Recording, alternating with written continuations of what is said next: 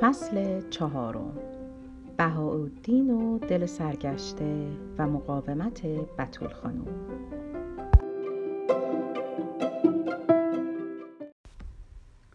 شور و تب و تاب بهاءالدین بیشتر و بیشتر می‌شد. در به در دنبال گل دیده و ندیده اش میتازاند. گاه کار به جایی می رسید که در خلوت اشکی هم از فراغ به گونه می چکاند. بطول خانم حالا دیگر واقعا به دنبال یک دختر مناسب برای او می گشت. در هر مجلس و محفلی به جمع دختران خیره نگاه می کرد. همه را خوب انداز و ورانداز می نمود. حتی در دامادی برادر چشم را از گوشه که دختران نشسته بودند بر نمی داشت. خدایش همه زیبا بودند. گهگاه در مورد کسی از این و آن می‌پرسید. در مجلس دختران دم گرفته بودند و خوب میخواندند. خنده های زیبایشان تا آسمان بلند بود. هرچند که بطول خانوم زیاد از این به قول خودش سبکسری ها خوشش نمی آمد ولی مجلس را گرم کرده بودند. بعضی ها به اصرار بزرگترها دستی هم میچرخاندند و دوری هم می‌زدند. شاید هم خاله ها و امه های این دختران زیبا به نوعی وظیفه خود را در نمایش دادن عزیزانشان برای پسردارها به انجام می رساندن. چاره ای نبود. می یا در حمام های عمومی دختر را پسندید یا از دلاک های حمام های خصوصی در مورد دخترها پرسید.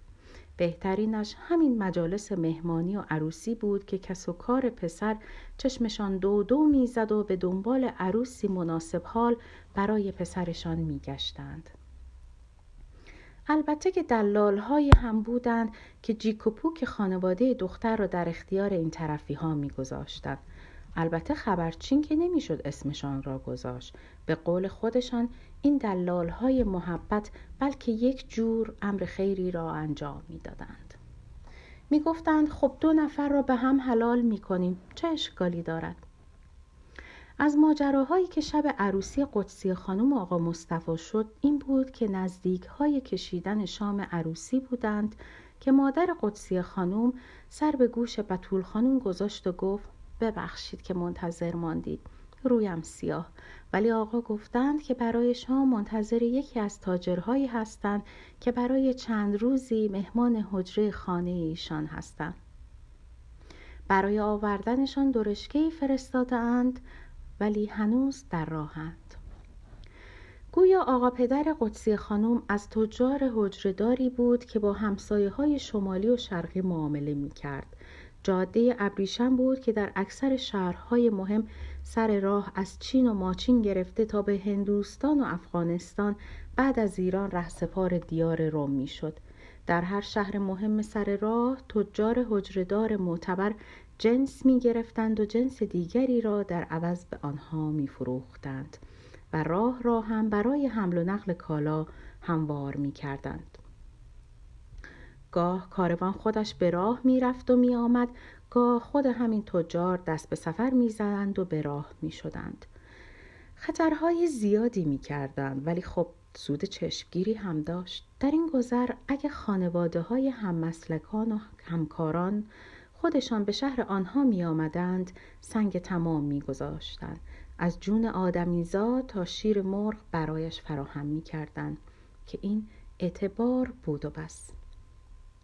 گاه عقد و ازدواجی هم بینشان پیش می آمد یا دختر ساکن کوی و دیار یار و همسر می شد یا پسر به راه دختر مورد علاقهش می رفت و دیار عوض می کرد. همیشه در اندرونی و بیرونی جای مناسب برای اسکان دادن این مهمانهای عزیز فراهم بود. در این راستا اگر صابخانه را به مهمانی دعوت می گرفتند این دعوت شامل حال مسافران از, از گرد راه رسیده هم می‌شد. آن شب عروسی آقا مصطفی و قدسی خانوم مادر و دختر همراه با مردشان با کالسکه صاحبخانه به مهمانی عروسی آمدند. در مجلس جای سوزان انداختن نبود ولی صاحبخانه با مهارت تمام با جابجا کردن چند نفر خودی جایگاه مناسبی برای این مادر و دختر فراهم نمود. یک بار سکوتی غریب بر مجلس حکم فرما شد. دو غریبه با پوشش های از رنگ های بی نظیر پر از گل های ریز و درشت به سبک همسایه شمالی وارد شدند. هر دو بالا بلند با موهای بافته شده دو گلابتون در دو طرف سینه که تا کمرشان می رسید پا به مجلس نهادند پیشانی بلند همراه با چشمان بادومی درشت به رنگ تیره با موجه های برگشته و گونه های برجسته انسان را به آفرین گفتن بر خالق زیبایی وادار می کرد.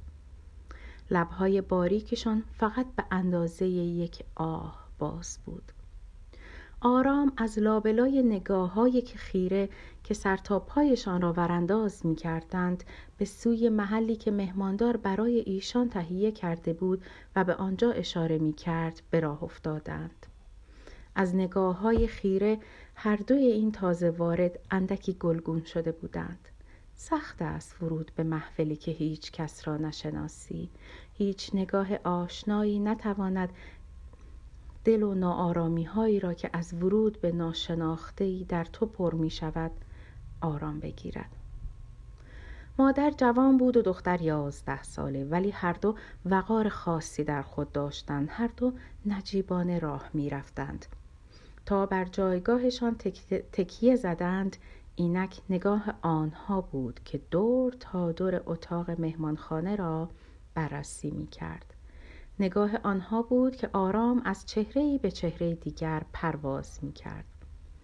خداوند چه رنگ هایی در چشمان آدمیان نقاشی کرده است.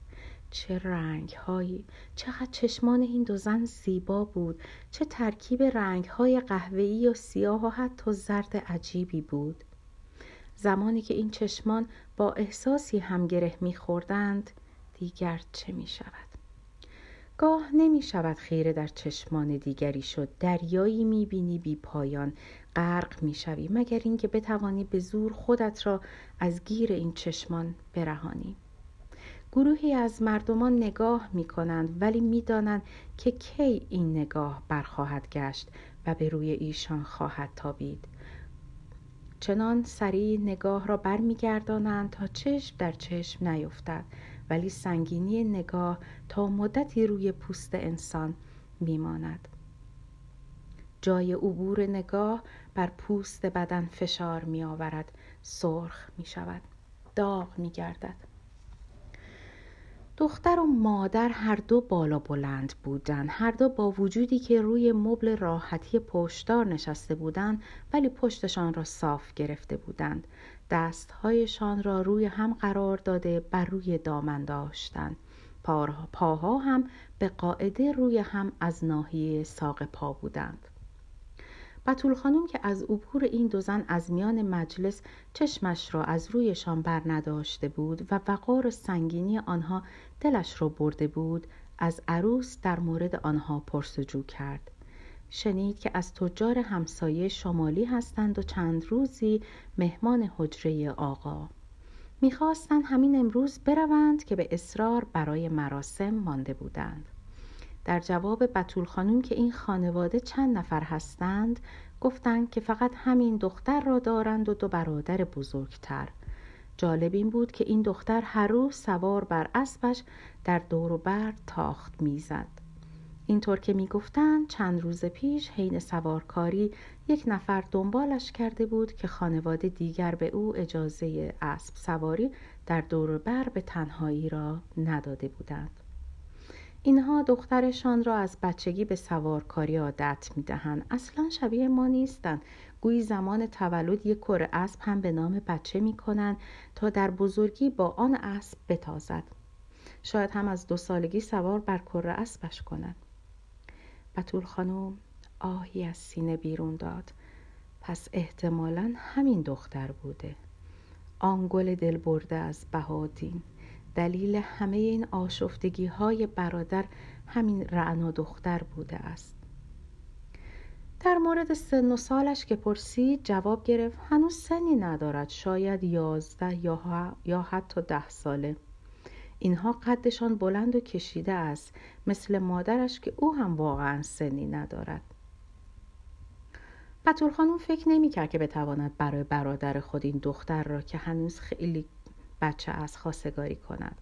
پس صلاح بر این دید که به بهاودین حرفی نزند. در دل می گفت که به هر حال اینها مسافرند و فردا یا روز بعد خواهند رفت. ولی عشق بازی دیگر دارد. وقتی دلی تکان بخورد وقتی الهه عشق بر سری پرواز کند چرخ کالسکه گل هم به گل می نشیند به خاطر کمک برای از گل در آوردن چرخ نیاز به دلدار می شود نیاز به اسب دلدار می شود در سعی و تلاش برای از گل بیرون آوردن چرخ دوچرخه نگاه, ها به هم می افتد و یک بار دلها می لرزد. دیگر گل نشاندار شد. دیگر گل نامدار شد. کالسکه به راه افتاد و دل را همراه خود برد. بهاءالدین که از سعی و تلاش برای بیرون آوردن چرخ کالسکه خیس عرق بود بر جای ماند. نگاه به راه می کرد در این حال و هوا بود که حاج رضاخان برادر عروس خانم که او هم دلی پرشور داشت و لحظات شیدایی زیادی را در تنهایی به سر می کرد نگاه را دید. حاج رضاخان با وجودی که با پدر همراه بود و هم مرام خودش هم در تجارت دستی داشت ولی برای دلش تار هم می‌زد ستار می‌زد گهگاهی هم همراه با سرکشیدن تلخی شوری دیگر میافت حاج رضاخان دو سه سالی از بهادین جوانتر بود. هرچند که زیاد هم کلام نمی شدند ولی دلشناس بود. گاه دو نفر ناآشنا درون همدیگر را چنان صاف و روشن می‌بینند که خیشان و نزدیکان کور آنند. دل بهادین مانند آینه جلوی چشم حاج رضا آمد. جلو رفت و دستی بر شانه بهادین زد. و بی حرف هر دو چند قدمی تا سرای عروسی را طی کردند. نیازی به حرف زدن نبود. قصه قصه آشنا بود و بس. بعد از شام عروس بعد از شام عروس کشان بسیار پر سر و صدایی انجام شد. عروس برای قدمی که به خانه شوهر میپیمود مشتلق می گرفت برای شگون پای عروس را بر سینه های مسی می گذاشتند و گل می ریختند هلهله بود و شادی. خوشبخت شوید انشاءالله.